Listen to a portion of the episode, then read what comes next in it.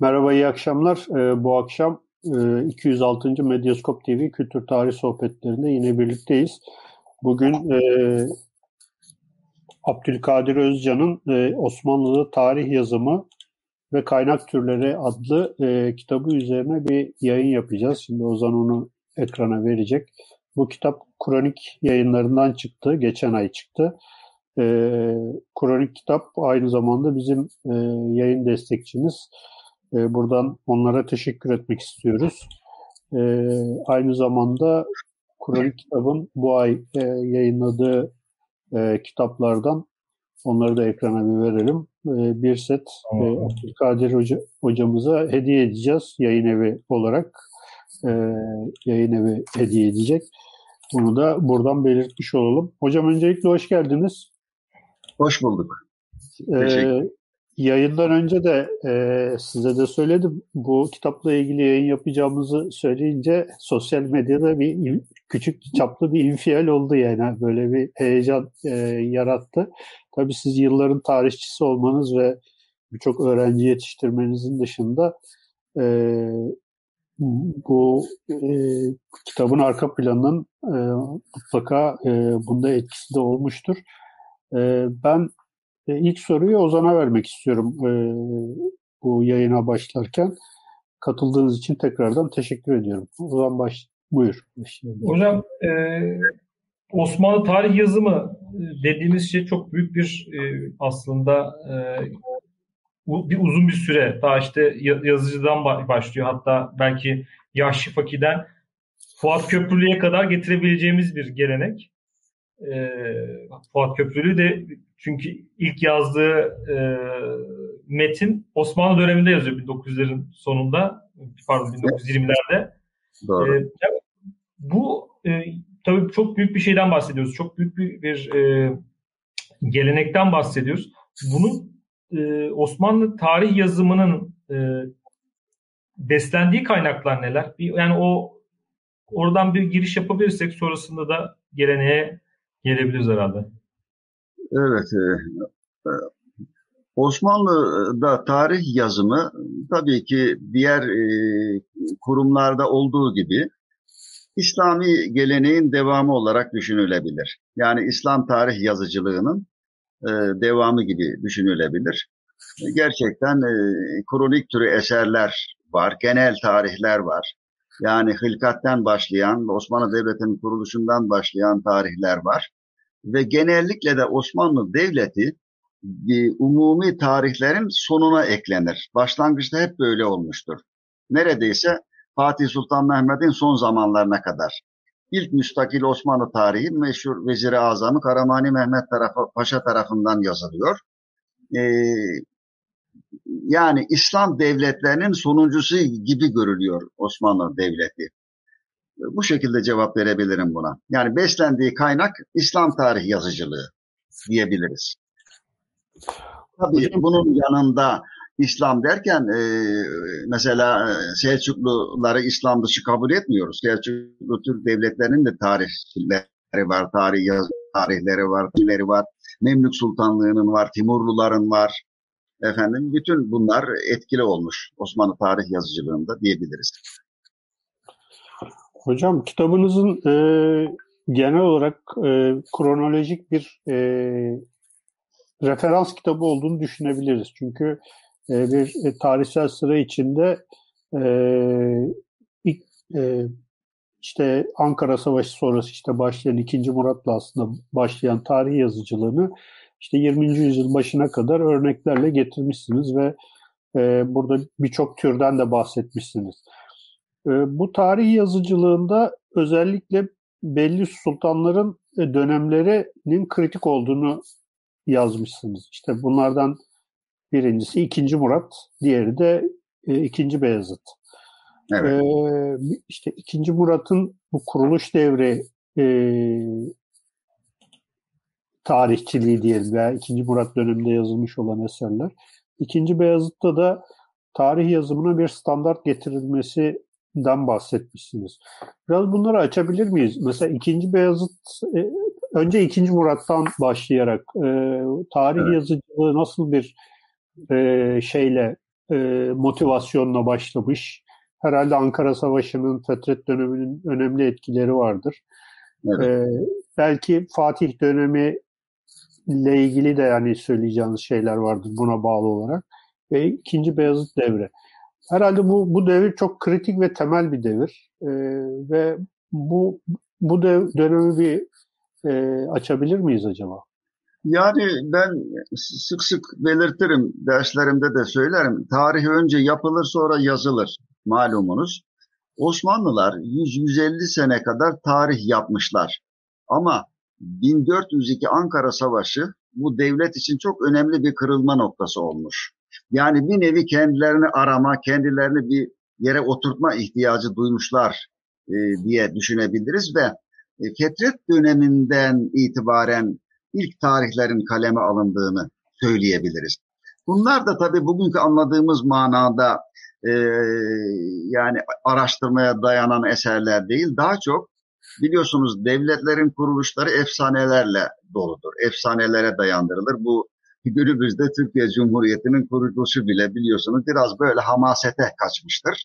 İşte neyse oraya girmeyelim. Bu Osmanlı öncesi Türk devletlerinde de vardır bu efsaneler. Rüya motifi çok kullanılmıştır malumunuz. Ee, daha önceki devletlerde de vardır o.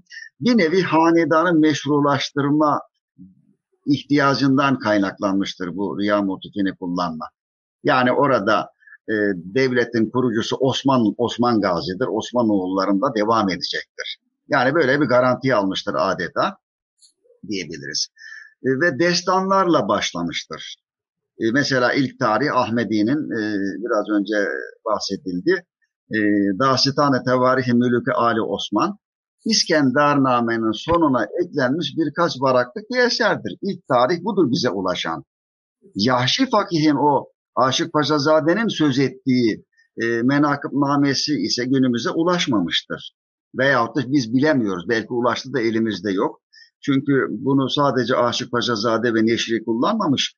Yakın dönemde 19. yüzyılda Hayrullah Efendi tarihinde de adı geçer Yahşi Fakih'in. Akün Hoca rahmetli o yazmış olduğu makalede sanki Hayrullah Efendi bunu görmüş mü acaba diye bir istifam da sorar kendi kendine. Bilemiyoruz yani bizim malumunuz e, eserlerimizin mükemmel bir envanteri yok. El yordamıyla işler yapıyoruz. Belki de günün birinde çıkar diye düşünüyorum. E, Fetret dönemi malum toparlanma dönemi. Çelebi Mehmet başlattı. Oğlu 2. Murat bunu devam ettirdi. Bu 2. Murat dönemi farklı bir dönem gerçekten. Tam bir Türk kültürünün de artık e, biraz araştırmaya, incelenmeye başlandığı bir dönem gibi düşünebiliriz. Bir arkadaşımız da bu alanda bir doktora tezi hazırladı. 2. Murat döneminde kültürel hayatla ilgili. Bu biraz da padişahların özel ilgisiyle e, ortaya çıkan gelişmeler bunlar. Yani yazılı kültür padişahların özel ilgisiyle ortaya çıkmıştır diyebiliriz. Tercümeler yaptırıyor. İşte Yazıcıoğlu'na e, İbn Bibi'nin o meşhur e, Selçuklu tarihini tercüme ettiriyor. Tevarih Ali Selçuk diye e, Yazıcıoğlu Ahmet'e. Tabii onun son kısımda Osmanlı Devleti'nin kuruluşu ile ilgili bilgiler de var. Efendim 2. Murat döneminde ahlaki eserler de yazılmış. Yani tam siyasetname diyemeyiz ama e, biraz siyasetname türüne girebilecek e, nasihatname türü eserler de var. Bunlar da çevrilmiş. Bedri Dilşat denilen meşhur o e, edebiyatçının bir muratnamesi var. Bu aynı zamanda bir, o dönemde bir e, tematik bir ansiklopedisi olduğu da söylenebilir Muratname'nin.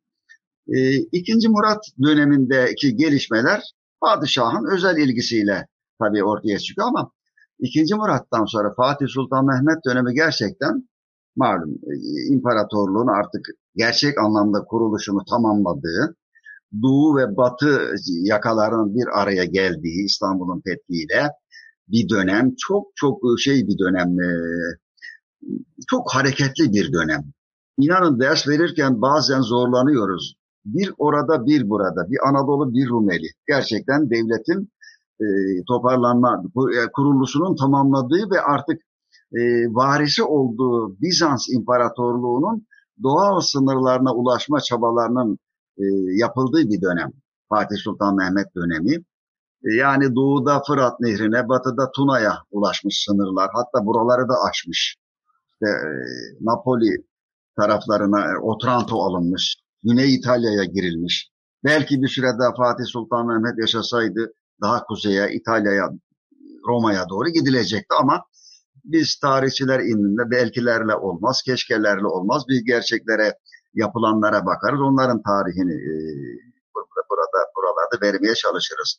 Ama ikinci Bayezid dönemine geldiğimizde yine bir durulma dönemi.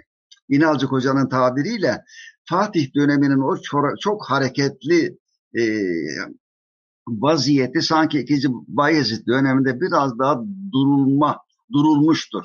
Durulmaya ihtiyaç duyulmuştur ve bu padişahın yine özel alakasıyla ilk standart Osmanlı tarihleri yazılmıştır. Ben bunu hep söylerim hem makalelerimde, çalışmalarımda. E, Aşık Paşazade Yarı Gazaname, Aşık Paşazade tarihi, Tevari Hali Osman ama ilk kritik tarihi Aşık Paşazade'yi çok iyi bir şekilde kullanan ve onu sistematize eden Neşri'dir. Neşri, Mehmet diye bilinen ama Mehmet adı o dönemde geçmiyor. Katip Çelebi'nin Keşfi Zununu'nda geçiyor. Bir şer'i sicillerde, Bursa şer'i sicillerinde belki de Hüseyin diye olduğunu söylüyor İnalcı Hoca. Her neyse ben onu Neşri diyorum. O ilk bizim kritik tarihçimizdir. O da e, yine ikinci Bayez'in özel ilgisiyle eserini vermiştir. E, bir, bir, onları tek tek örnekleri vermem gerekir mi bilmiyorum ama ikinci Bayezid döneminde gerçekten e, İdris Bitlisi örneğini vermeden geçemeyiz. Yani İran Akkoyunlu Sarayı'ndan Osmanlı Devleti Sarayı'na gelmiş. Yine bu padişahın özel alakasına mazhar olmuş. Onun emriyle e, Farsça mükemmel bir Osmanlı tarihi yazmış veya yazmaya çalışmış. Ama aynı padişah İbn Kemal'e ulemadan o sırada e, Şeyhülislam değil İbn Kemal bir müderris. Galiba Taşlık Medresesi müderrisi İstanbul'da. Ona da Türkçe bir Osmanlı tarihi yazdırtıyor. Yine kuruluştan başlayan kendi zamanına kadar gelen. Bu tabii önemli. Hatta İdris Bitlisi ile İbn Kemal e, aynı çağda, aynı yıllarda yaşamışlar. Bir yerde tespit ettim. E, İdris Bitlisi İbn Kemal'e benim Farsça eserimi sen Türkçe'ye çevir diyor. Bu pek bilinmez. Çevirmemiş tabii ama e, kendi eserini yazmış İbn Kemal'de. E, Heşt Bihişt, İdris-i Bitlisi'nin Heşt Bihişt'i e, daha sonraki Osmanlı tarihçileri üzerinde hatta e, resmi vakanüvisler üzerinde çok büyük tesirler bırakmış. Tabi Farsça yoğun olarak kullanılmış İran dili Osmanlı tarih yazımında Bitlisi'nin etkisidir diyebiliriz bunun için. Hele hele Tacüt Tevarih müellifi Hoca Saadettin Efendi heşt bihişti bol bol kullanmış. Adeta e, çevirmiş diyebiliriz. Yani özet olarak şunu söyleyebiliriz. Yani 2. Murat ve 2. Bayezid'in özel ilgi ve alakasıyla Osmanlı tarih yazımı e, çok inkişaf etmiştir, gelişmiştir. Adeta 2. Bayezid dönemi için bir tarihçiliğin altın çağı e, ifadesini de kullanırsak pek yanlış olmaz diye düşünüyorum. Peki hocam burada e, yani yüzyıllara ayırmışsınız ama bunun haricinde böyle kendi arasında e, e, dönemlendirme yapabilir misiniz? Yani size böyle bir ana şey çerçevede böyle dönemlendirme veyahut da belirli öbeklerin olduğu belki usul olarak olabilir. E, yani tarih yazımı usul olarak işte atıyorum 16. yüzyılın başında böyle bir öbek vardır yani şey olarak söylüyorum. E, e, misal olarak söylüyorum. Böyle böyle bir dönemlendirme yapabilir miyiz tarih yazımında? Yapılabilirdi ama benim buradaki hedefim ön sözü okuduysanız belki görmüşsünüzdür. Bu yılların birikimi diyebiliriz. Yani çok şey bir değildir tabiri caizse matah bir eser de değildir. Ama yıllar, yılların birikimidir. Onu e, gayet samimiyetle söylüyorum. Ta e, hocalarımdan e, aldığım derslerin de etkisiyle e, adeta sararmış gitmiş e, arş, fişlerimi tekrar gözden geçirerek ortaya çıktı. Bu tabii güncellemeden olmaz. Çünkü tarih yazımı sürekli yenilenen bir alan. E, ben bunu biraz da talebeye e, el kitabı olsun. Yani Bu işe yeni başlayanların elinde bir rehber olsun. Orada da belirttiğim bir anahtar olsun. Kapıları onlar açsın. Bol bol atıflar var. Makale, madde, kitap şeklinde oralara girsinler. Bunların her birisi için onlarca sayfa bilgi verilebilirdi. Ama o zaman o artık tarih edebiyatı olurdu. Belki ileride böyle bir düşüncemiz de var. Allah ömür verirse o da arkadan gelir ama bunu ilk etapta ben e, talebeyi muhatap alarak bu şekilde yaptım. Buyurduğunuz gibi de olabilir tabii ki. Daha böyle tarzlar şeklinde de elle alınabilirdi ama böyle yaptım ben ilk etapta. Benim aklıma şey geliyor hocam. Bu, bu, bu sahada eksik aslında. Bir Babinger'in bir çalışması var böyle e, bildiğim kadarıyla. Bir de e, yine Osmanlı tarih yazım üzerine e, var var. Kitap yayınlarından çıkmıştı. Kitap yayınlarından çıkmıştı. Şimdi şeyini hatırlamıyorum. Kitap evinden çıkmıştı. Mehmet Barış yayınlamıştı. Yani bu bu, bu tarz şeyler ama bize genel haritayı veriyor. Bu açıdan çok e, önemli metinler. Yani siz şey yapmıyorsunuz belki yani e, e, önemli bir çalışma. Yani çünkü ilk buraya girdiğimiz zaman neyle karşılaşacağız, neler var elimizde e, onları görmek açısından evet. bize alanı alanı tanıtıyor. O yüzden e, ellerinize sağlık çünkü çok böyle derli toplu. Hani bir sayfada yazsanız yani bir, bir eser üzerine veyahut da bir konu üzerine bir, bir sayfada yazsanız o e, cidden başlangıç için başlangıç seviyesinde birisi için veyahut da e, tar illa tarihçi olmasına gerek yok. Şey açısından da bu konuya ilgili duyan insanlar açısından da çok önemli. Peki hocam bir şeyi soracaktım. Burada biz tarih yazımı diyoruz ama siz burada mesela sadece tarih metinlerini almamışsınız. Ee, ha, evet. Tarih... Neler var baş? Yani Bakın, sadece orada... buyurun. Sadece tarih estağfurullah. Tarih şeyi yok. E, tarih metinleri yok yani. İşte seyahatnameler de var. Yani o e, şeyi e, nedir? Yelpazeyi geniş tutmuşsunuz. Evet. Bakın kitabın adı sadece tarih yazımı değil de kaynak türleri. Evet. Bir tarihçi için yazılı olan her şey kaynaktır Ozan Bey. Yani bir edebi metin olabilir. Bir e, siyasetname olabilir. E, ahlak kitaplarından birisi olabilir ne bileyim yani e, her şey olabilir. Çünkü tarih insanlığın geçmişidir. Yani kültürel, ben bunda sadece siyasi tarih kaynaklarını vermedim. Kültürel tarih kaynaklarını da vermeye çalıştım. Onun için biraz dallanıp budaklandı. Mesela münşaat mecmualarından bahsettim. Menakıbnamelerden bahsettim. Bulabildiğim yani ulaşabildiğim kadarıyla. Hatta hatta son anda coğrafyaları da kattım. Evet. Yani tarih coğrafyasız olmaz. Yani yer bilimsiz tarih olmaz. En azından böyle kısa kısa yüzyıl yüzyıl Osmanlı coğrafyacılığı hakkında da dediğim gibi muhatap talebelerimiz. Onlar hedef alındı ve tabii tarihe ilgi duyan, amatörce ilgi duyan herkes burada. Onun için e, türler bazında ele aldım. E, sadece siyasi değil, diğer tarihlerden de söz ettim. Hatta e, Osmanlı coğrafyasının e, coğrafyası çerçevesinde ele aldım. Osmanlı Orta Doğusu, Kırım, e, evet. ulaşabildiğim kadarıyla Balkanlar da ne yapılmışsa yani birazcık yani derleme ağırlıklı bir eser meydana getirmeye çalıştım. Kompilasyon bunun Fransızca ifadesiyle bir eser meydana getirmeye çalıştım. Yani siyasi tarih yok sadece. Diğer şeyler de var. Teşkilat tarihleri de var. Varsa tabii yazılmışsa. O bakımdan ben şeyi çerçeveyi geniş tuttum. Gazavatnameler var. Mesela var. E, onlar da çok önemli aslında. Yani biz onları şimdi tabii burada ben size e, topu vereceğim ama ufak bir giriş yapayım belki siz devam etmek istersiniz. Yani hep e, biraz önce söylediğiniz gibi aslında tarihi biz hep tarih, siyasi tarih metinler üzerinden değerlendirmeye çalışıyoruz. Mesela gazavatnamelerdeki ufak çok ufak ayrıntılar bile ya, bir tarihçi için çok önemli olabiliyor. E, Tabii. Şey açısından da e, edebiyatın, edebiyat tarihçiliğinin konusu gibi mesela gazavatnameler, işte siz mesela şeyleri koymuşsunuz. E, Zigetver nameler var mesela. Şey Belgrad nameler, Rodos nameler. Zizget var nameler. Ya bunlar da aslında e, bunları da tarihçiliğin e, gündemine almak çok önemli. Evet. Evet. Bunlar üzerine biraz yani biraz yani, daha konuş, efendim, konuşuruz. E, teşekkür ederim. Şimdi 2. Murat döneminde ulaşabildiğimiz ilk gazavatnameler yazılmış. Belki bu iddialı bir laf olur. Aslında Ahmedi'nin e, Dağısıtanı Tevarihi Ali Osman'a da bir gazavatnamedir aslında ama o destan diye geçiyor.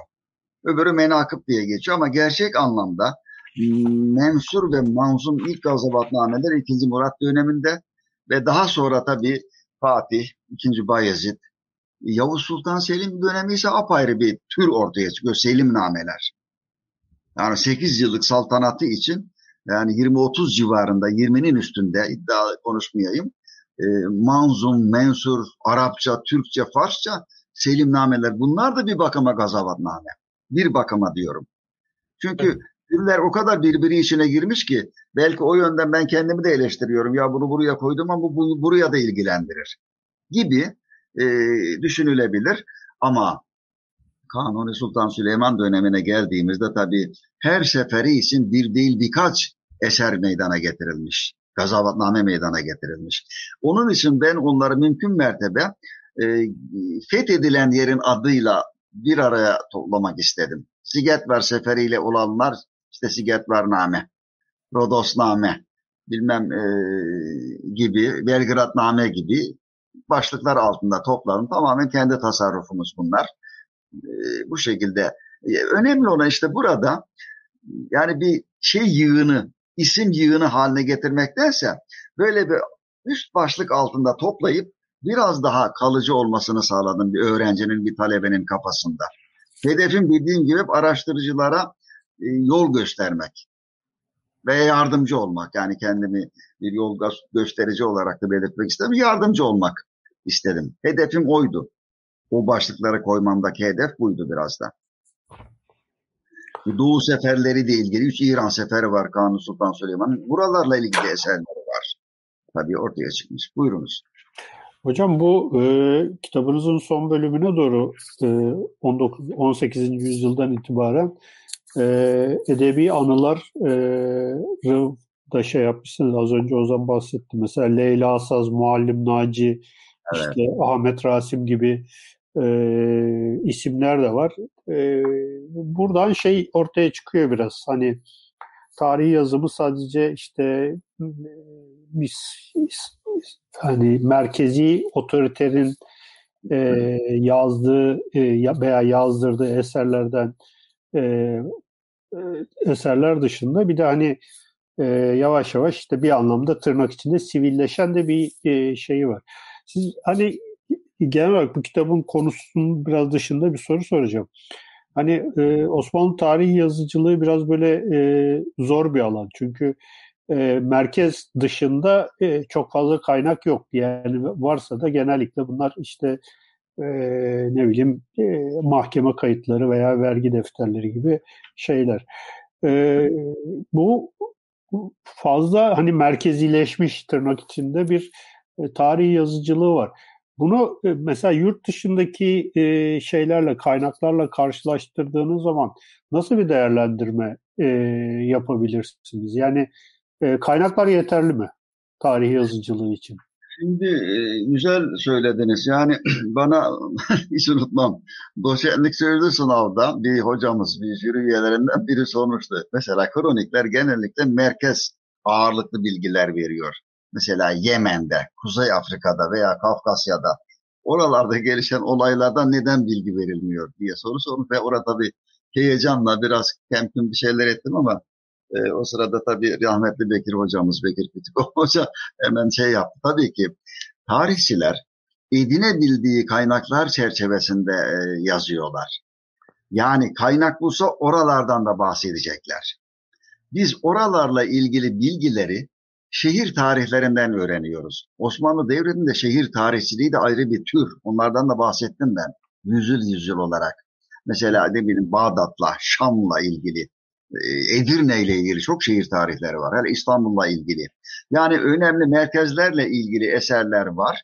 Ee, özellikle e, Mısır e, Memlük Sultanlığı'nın e, ilhakından sonra ben ona ilhak diyorum. Bazıları fetih diyor ama fetih Kur'an'i bir kavramdır. Gayrimüslim bir toprağın alınmasıdır. Mısır için ilhak kavramını kullanıyorum Orta Doğu için. E, oralarda tarihçiler de e, Osmanlı tarihleri yazmışlar. Dikkat ederseniz onlarla ilgili başlıklar da var. Orta Doğu'daki tarihçilikle ilgili. E, onlar da oralar hakkında bilgiler vermişler. Yani İstanbul dışında. Dolayısıyla bir tarihçi o eserleri de görmek zorundadır.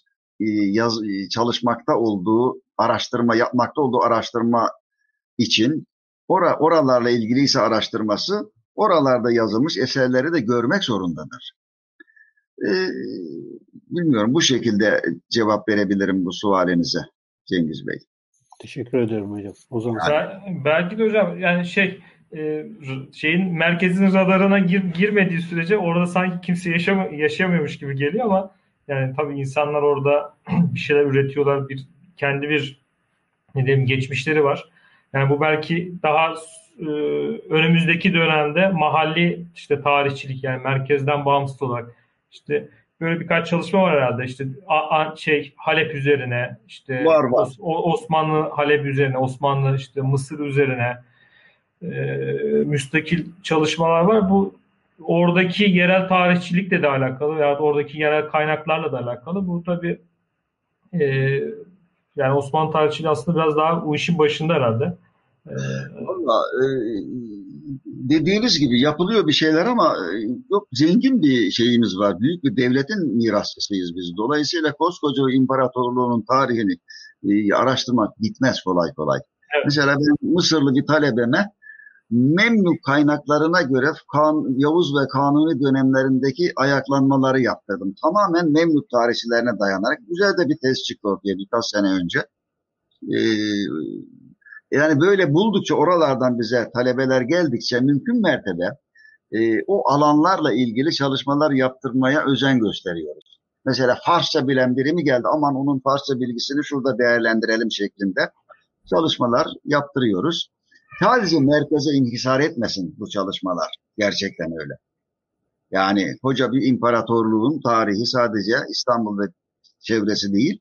Biraz önce siz de buyurdunuz yani e, şehri sicil arşivlerimiz bir derya.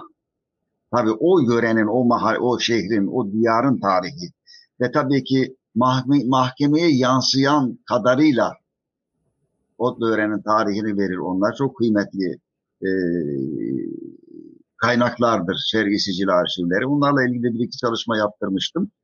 Yapılıyor, devam ediyor. Son zamanlarda mikro tarihçilik diye bir anlayış çıktı. Böyle küçük bir olay üzerinde çok detaylı bilgiler verilebiliyor.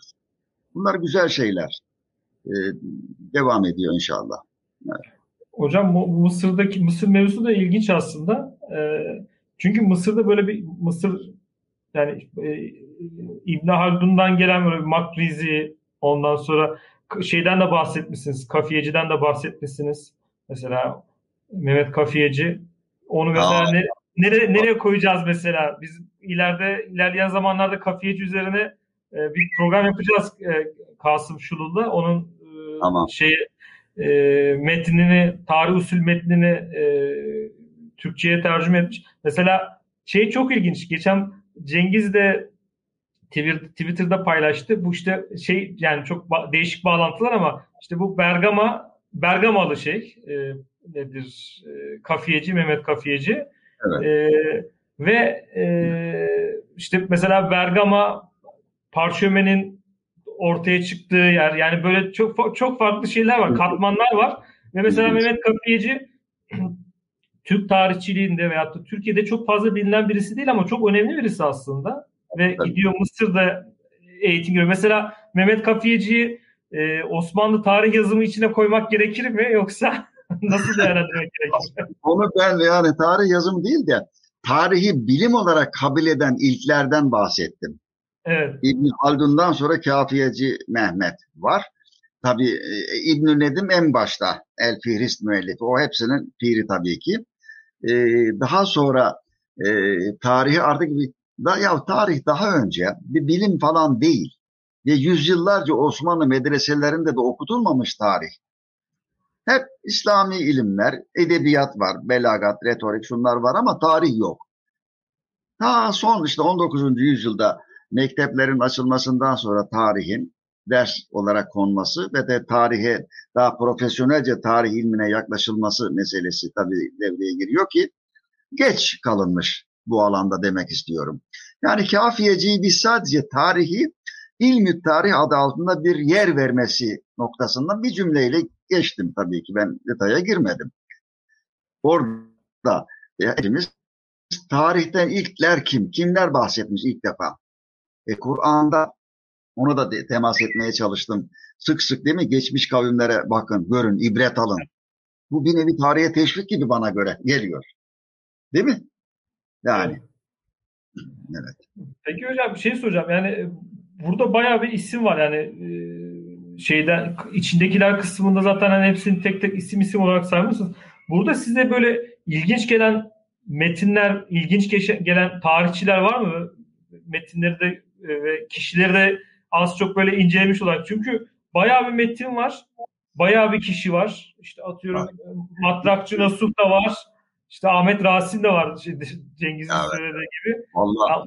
Yani böyle ilginç e, metinler, ilginç tarihçiler var mı? Var. Var tabii olmaz mı? Yani mesela matrakçı hakikaten çok enteresan bir adam. Çok enteresan. Minyatürist yani o dönemin nakkaş, ressam yani bir bakıma minyatürcü, tarihçi, efendim e, matrak oyununun mucidi, çok iyi oyunu icat eden ve oynayan, öğreten bir şahsiyet. Bilim tarihçisi aynı zamanda, matematikçi. Çok enteresan, bu çok dikkatimi çeker Matrakçı Nasuh. E, bazı tarihçiler sanki e, zamanını aşmış kişiler. Mesela 16. yüzyılda e, Taşköprüzade Ahmet Efendi. Ben onun da yine hayranı sayılırım. İlk biyografik eseri meydana getiriyor. Standart biyografiyi. Arapça Eşşekaik-ı Numaniye fi Ulema-i Devletil Osmaniye adı altında. E, bu hemen zamanın Türkçe'ye çevriliyor. Zeyiller yapılıyor. Ha imparatorluğun sonuna kadar müteselsiz zeyiller yapılıyor. 17. yüzyılda mesela Katip Çelebi. Biraz dinledim e, Kafadar Hoca'yı sizin programdan yani böyle bir güzel istifade ettim. Hakikaten Katip Çelebi çağını aşmış bir kafa. Sadece tarihçi değil, coğrafyacı, ansiklopedist. Hastalanıyor, tıpla uğraşıyor. Yani tıpla ilgileniyor. Yani e, Nizanül Hak adlı, adlı eserinde hala günümüz için tartışma konuları olan meseleleri ele almış. Çok enteresan tespitler yapmış bir şahsiyet. 18. yüzyıla geldiğimizde mesela Naima. Evet Naima çok özgün bir tarih yazmadı ama Naima e, Mustafa Efendi araştırmacı bir tarihçi. Kaynakları mukayese edebilen, o e, yaptığı mukayeseler ışığında doğruyu yazabilen, yorum yapabilen bir tarihçi Naima Mustafa Efendi. Mesela Haleflerinde, Raşid'de falan bunu göremezsiniz.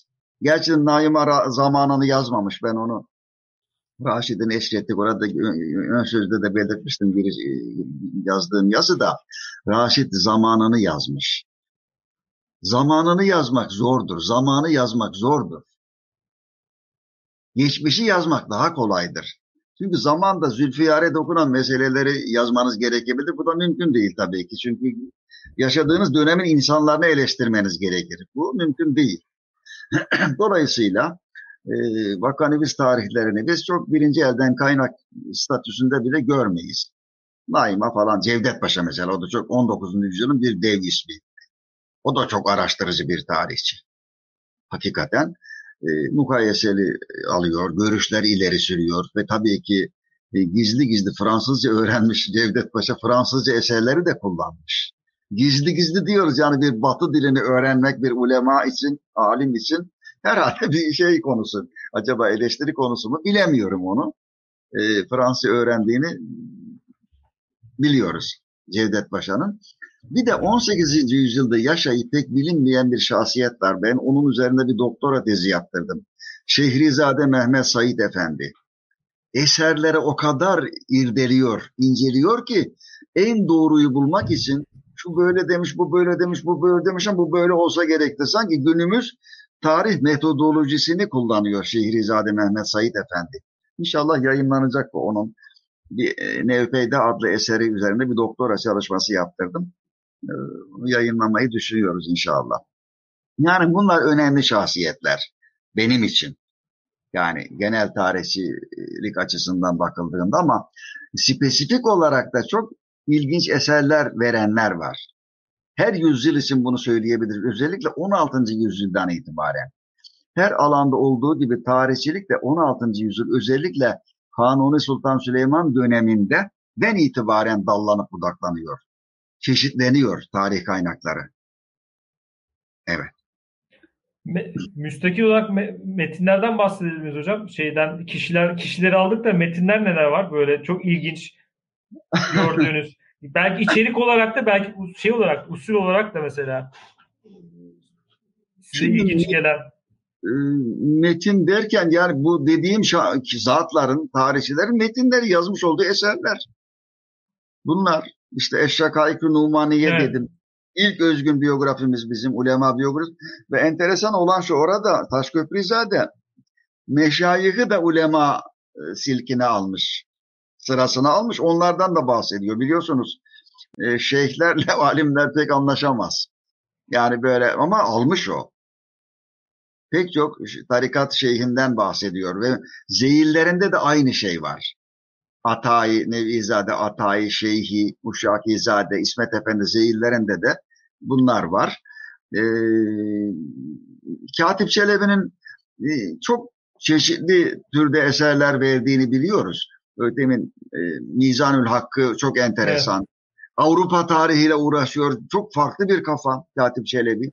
Latince öğreniyor Avrupa kaynaklarını kullanmak için Mühtedi İhlasi Mehmet Efendi'den. Bunlar basit şey mi 17. 17. yüzyıl için? Yani e, bu yönüyle tabii takdir ettiğim bu zatların eserleri de yine e, takdire şayandır diyebilirim. Hocam biz geçen haftalarda şey e, bir Osmanlı müftüsünün gözünden Atina tarihi eseri adlı bir Gülçin Turan'ın eserini konuştuk da orada mesela 16 17. yüzyıl 16 sonrası 17 18. yüzyıl böyle biraz daha şey e, farklı yönelimler var. Mesela Katip Cebe'nin Latince öğrenmesi gibi. E, Osmanlı müftüsü de e, Mahmut Efendi işte Tarihi Medinetül Hükema diye bir metin yazıyor ve şeyden de faydalanıyor. E, Yunanca Yunanca yazılan metinlerden faydalanarak e, ve oradaki işte Yunan en, işte nedir e, rahipleriyle alışveriş yaparak e, böyle bir metin ortaya koyuyor. Aslında 16 ve 17. yüzyıl 16. yüzyıl sonrası özellikle e, çok e, bu kültürel kar, karşılaşmalar için Osmanlı tarih tarihinde kültürel karşılaşmalar için çok mümbit bir alan. Yani evet. siz nasıl değerlendirirsiniz yani bu bu perspektifte? Mesela 16. yüzyıl için meşhur nişancı Feridun Ahmet Bey vardır. Belki Nüşatü Selatin adlı eseri derleyen kişi, derleme müellif diyemeyiz. O e, mektupları bir araya getirmiş. O bir batı tarihini Türkçe'ye çevirtiyor. Batı tarihini, Avrupa tarihini Türkçe'ye çevirtiyor. Yani batıyla ilgi yok değil. Hele hele 3. Murat döneminde e, yeni dünyalar keşfedilmiş. Tarihi Hindi Garbi adıyla bir eser meydana evet. getirilmiş. Efendim Piri Reis daha Yavuz Sultan Selim zamanında dünya haritası çizmiş hem Yavuz'a hem Kanuni'ye takdim etmiş eserlerini.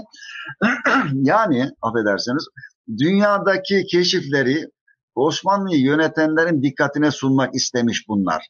Ama Osmanlı doğuda İran Safevi Devleti, batıda Habsburglarla uğraşmaktan dünyadaki gelişmelerle maalesef uğra ilgilenememiş. Benim acizane kanaatim bu. Yani neden diyorlar Osmanlı orada gitmemiş? Nereden gidecek? Batıya gitse doğudan hücum var. Doğuya gitse batıdan hücum var. Zaten yani o bakımdan e, dünya tarihiyle, coğrafi keşiflerle daha doğru bir ifadeyle Osmanlılar pek ilgilenememişler. E, bilmiyorum e, ne derece sualiniz cevap oldu ama 17. E, yüzyıla gelindiği hatta 16. yüzyılın sonlarında meşhur Hasan Kafi vardır. El Akisari. Evet. Bosna Akisarı bu şimdi Manisa değil o e, meşhur e, siyasetnamesinde, Türkçe'ye de çevrildi aslı Arapçadır. ilk defa batıdaki ordulara dikkati çekiyor. Tabur sistemine dikkati çekiyor. Ordunun düzenine dikkati çekiyor. Osmanlı'nın işte 100 bin kişi var ama şey halinde, kuru kalabalık halinde. Silahlara dikkati çekiyor. Artık Batı'nın silahlarıyla silahlanılması gerektiğini söylüyor Hasan Kafi. Bu önemli şeyler bunlar. Yapılmıyor. Ayrı mesele. Bu da benim çok dikkatimi çeker. Hasan Kafi'nin bu e, Nizam Alem'le ilgili eseri. Yayınlandı. Türkçe yakın zamanda da kitap olarak çıktı. Bunlar, evet. O Atina tarihini ben çok önceden biliyorum. Benim e, daha önce bir talebe bana göstermişti onu ama doğrusu gelmedi bana daha, almadım daha doğrusu. Gülçin Hanım'ın yaptığını e, ulaşamadım. İlginç bir eser. E, Atina malum Medinetül Hükema gerçekten İslam dünyası tarafından da takdir edilen bir şehir. Sokrateslerin, Eflatunların, Aristoların çıktığı bir yer olduğu için saygı görmüş. Fatih Sultan Mehmet Atina'yı alınca o gezmiş oraları. İlginç bir insan. Truva'yı gezmiş. Yani hakikaten Fatih bazen şahını aşan bir e, kafa, bir insan şahsiyet. Evet. Yani o kitabın ilk fırsatta okumak isterim. Hocam çok çok çok güzel ya şeyler evet. e, biz bu programı da bakabilirseniz zaman olsun izleyin. Çok güzel. güzel. Kitabın kendisi de çok iyi. Bir de hocam burada şey de ilgimi çekti. Mesela e, tarih biraz önce bahsettik ama mesela münşiatlar var işte gazavatnameler var ama bir de şükü fenameler var. Çiçek risaleleri var. Ya, ya, ya. buna koymuşsunuz yani. Bu da çok... Ya onu, Bakın o bizim kültür tarihimizle ilgili bir kaynak türü. Çiçek risaleleri. 16. yüzyıl özellikle 17 daha da özellikle 18. yüzyılda işte bir çiçekten adını alan lale devri ve sonrasında e, başta lale fidanları olmak üzere yüzlerce çeşidi üretilen ve nasıl üretildiğine dair bilgiler içeren eserler onlar. Onları da aldım. Kültür tarihi açısından da burada birer e, anahtar vermek istedim ilgilenenlere. Onları bırakamazdım. Yani o yönüyle yelpazeyi geniş tuttum mümkün mertebe. Yani hocam çok önemli aslında bir kültür tarihi. Cengiz bir şey mi soracaksın sen? Hayır bugün tam da bu konuyla ilgili e, Süheyl Ünver'in e, ölüm yıl dönümü. E, kendisinin hani bu, e, evet rahmetli buradan analım. Onun gerek bu e, yani çiçeklerle ilgili, lalelerle ilgili ve kültür tarihiyle ilgili yaptığı çalışmalar var. Çok işte şeyde Zeynep Hoca ile yaptığımız e, yayında da o çok böyle övgüyle bahsetmişti. Yani Birçok disiplinin bir araya geldiği, gelebildiği aslında bir alan burası. Yani sizin de işte e, şukur fenameleri hani e, kaynak olarak göstermeniz bu açıdan benim aklımda aklıma hemen şimdi Süheyl Ünver'i e, hatırlattı. Buradan da onu rahmetle analım. Efendim ben e, bilmiyorum kısaca bir Süheyl Bey'le çok beraber oldum. Ben e, üniversite intisap etmeden Nadir Eserler Kütüphanesi'nde çalıştım. Dört yıla yakın İstanbul Üniversitesi Nadir Eserler Kütüphanesi. E, Süheyl Bey çok gelirdi oraya bir şeyler isterdi, konuşurdu. Bunları da yazın derdi bize. Hoca işte biz yazar gibi yapardık. Ama şimdi haklıymış. Çok derya gibi bir insandı o. Ee, kimlerle tanışmadık orada? Süheyl Bey o yönden Millet Kütüphanesi'nde zaman zaman rahmetli Mehmet Serhan Tayşe'nin müdür olduğu dönemlerde gelirdi oralara. Ayrı bir konu tabii. Onlarla Hocam görüşmek... bir şeyiniz varsa, bir anekdot varsa bugün için alalım lütfen. Yani Süheyl Bey'le Süheyl Bey dinlerdik zaten. Onun yanında hep dinlenir, notlar alırdık. Ee, mesela Haldun Taner gelirdi. Yine eski tiyatro, eski gazeteleri kurcalardı. Karış, eski yazı gazeteleri incelerdi. Gölpınarlı sürekli gelirdi. Abdülbaki Gölpınarlı. Onlar hep tanıdık. Sohbetlerinde bulunduk. Nurettin Kalkandelen'in arkadaşıydı o Abdülbaki Gölpınarlı vesaire. Bu ay, ay, anılar ayrı bir şey. yani Şüpheli rahmet olsun oradan e, görme fırsatı, tanıma fırsatı buldum. Orhan Şahit Gökayıcı çok gelirdi zaten o e, sürekli gelen hocalarımızın, şairlerden. Evet. evet. Ee, yani öyle. Hocam e, yani ben son olarak sorup top, e, toparlayacağım da e, genel olarak hocam şeyi değerlen yani bir e, nasıl diyelim bir hülasa yaparsak Osmanlı tarih yazımını çok böyle yani tabii çok çok e, çok fazla metin var, çok fazla kişi var. E, hülasa yaparsak nasıl görüyorsunuz? Nasıl bir e, gelişimi var? Birkaç cümleyle alabilirsek. Osmanlı tarih yazıcılığı 15. yüzyılda başladı. Destan ve menakıbnamelerle başladı. E, İkinci Murat döneminde inkişaf etti. Biraz daha gazavatname, mensur manzum gazavatnameler kaleme alındı. Gazavatname bir sefer üzerine yazılan eserler malumunuz. Yani monografiye giriyor bir bakıma. E, Fatih döneminde canlanma yaşandı. Mesela İstanbul'un fethinden sonra Acem diyarından çok Fatih'in sarayına şairler geldi. Bunlar sürekli manzum eserler yazdılar. Fatih'e ithaf ettiler. Tabi onlar da ödüllendirildiler. Kendilerine e, parasal destekler verildi. Ama 2. Bayezid dönemi e, bir altın çağdır Osmanlı tarih yazıcılığında. İlk standart Osmanlı tarihleri onun döneminde yazıldı. Efendim e, Yavuz Sultan Selim apayrı bir dönem. Onun Selimnameler. Yani Yavuz Sultan Selim e, adeta mitleşmiş bir hükümdar. Yani mitoloji anlamında söylüyorum miti. E, hakikaten onun gibi mesela dedesi Fatih'in de önünde mitolojik şahsiyeti bakımından Yavuz Sultan Selim. O çölü aşıp Mısır'a gitmesi, toplara oralara nakletmesi, o rüya hadisesi, o Hasan Can'ın Selimnamesinde anılır onlar, o, o yani keramet tarzında şeyler. Tabii Selimnameler ayrı bir dünya. Süleyman nameler ki bunlar benim demin bahsettiğimiz gibi her seferin yapılan yerin adıyla anılır. Belgradnamesi, Gettarname, Rodosname vesaire gibi eserler ama Kanuni döneminde tabii biraz da çeşitleniyor tarih kaynakları. Tarih kaynakları derken sadece siyasi söylemiyoruz, tekrar ediyorum. Ee, yani mesela biyografi o zamana kadar diğer büyük eserlerin sonunda yer alırdı. Her yılın sonunda o yıl ölen şahsiyetler hakkında kısa bilgiler verilirdi. Biyografi tarihle iç içeydi. Ama 16. yüzyılda müstakil hale geliyor artık. Ulema biyografisi, sadrazam biyografiler ilk defa 17. 18. yüzyılda e, kaleme alınıyor. Osmanzade Tayyip Ahmet Efendi ve onun da tabii imparatorluğun sonuna kadar müteselsiz zeyilleri yapılıyor. Şeyhülislamlar, Nakibül Eşraflar her biri için eserler meydana getiriliyor biyografi dalında.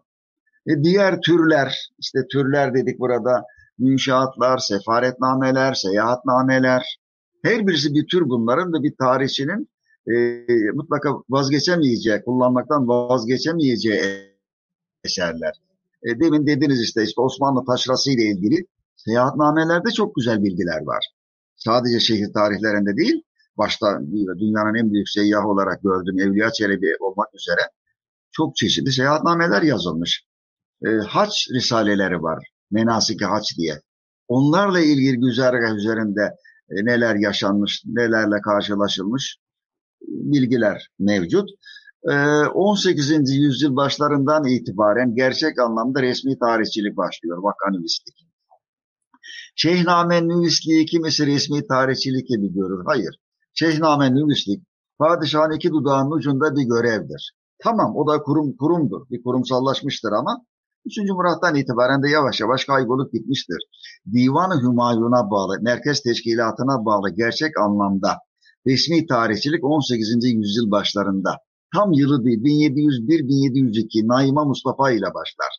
Kendisine maaş bağlanıyor e, gümrükten. E, aynı zamanda tabi amcazade Hüseyin Paşa'nın sadrazamlığı dönemi bu.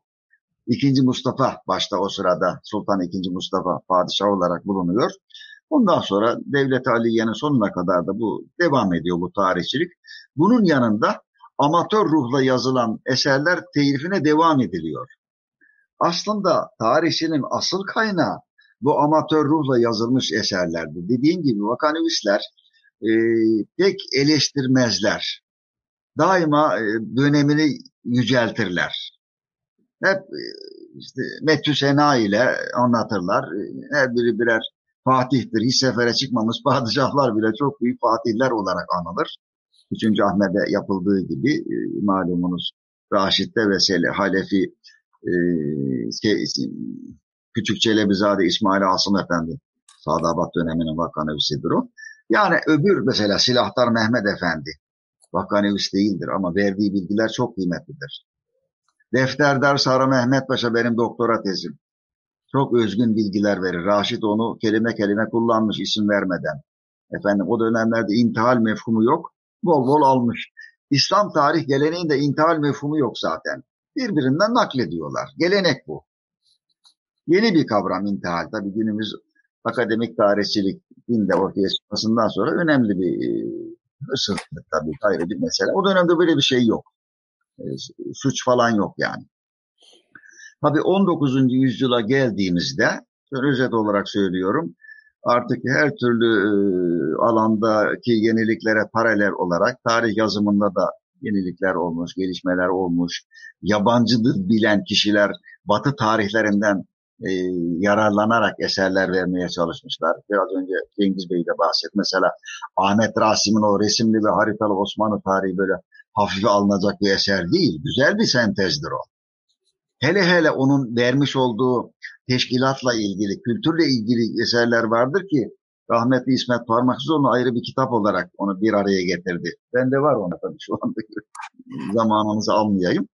Yani Ahmet Rasim, efendim e, Cevdet Paşa'yı saymayalım Cevdet Paşa. Hem vakanivist hem de diğer alanlarda kalem oynatmış hukuk alanında e, başta olmak üzere e, takvim alanında çeşitli eserler olan bir şahsiyet Ahmet Cevdet Paşa.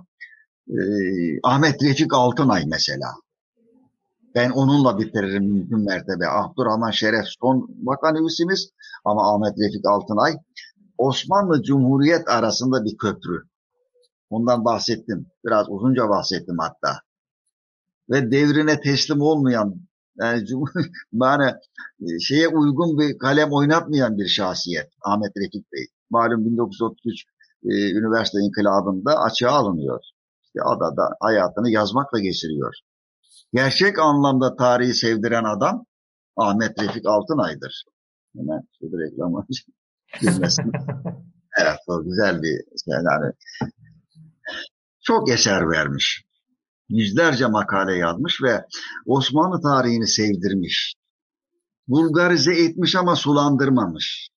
Fazla böyle gerçeklerden ayrılmamış. Amacı yazdıklarının okunması, okutmuş. Bunlarla da bitirdik e, bu eserimizi. Dediğim gibi her biri için eğer 8-10 sayfa, 20 sayfa makaleler yazılabilir ama artık o tarih edebiyatı diyorum ben oraya girer. O da ayrı bir konu.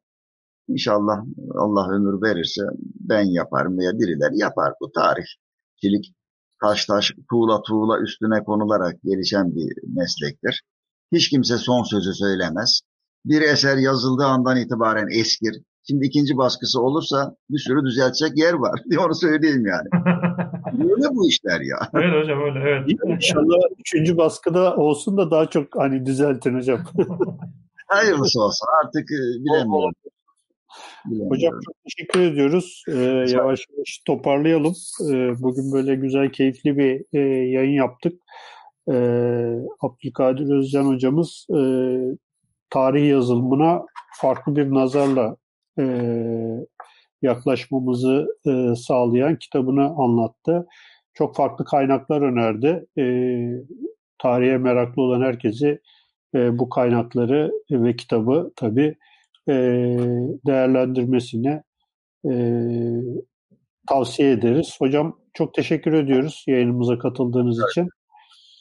E, 206. yayınımızda yavaş yavaş toparlıyoruz. E, bizi izlediğiniz için hepinize çok teşekkür ediyoruz. Yayınımıza destek olan Kur'an kitabı da ayrıca teşekkür ediyoruz. İyi akşamlar diliyoruz. Sağlıklı günler. Hoşçakalın.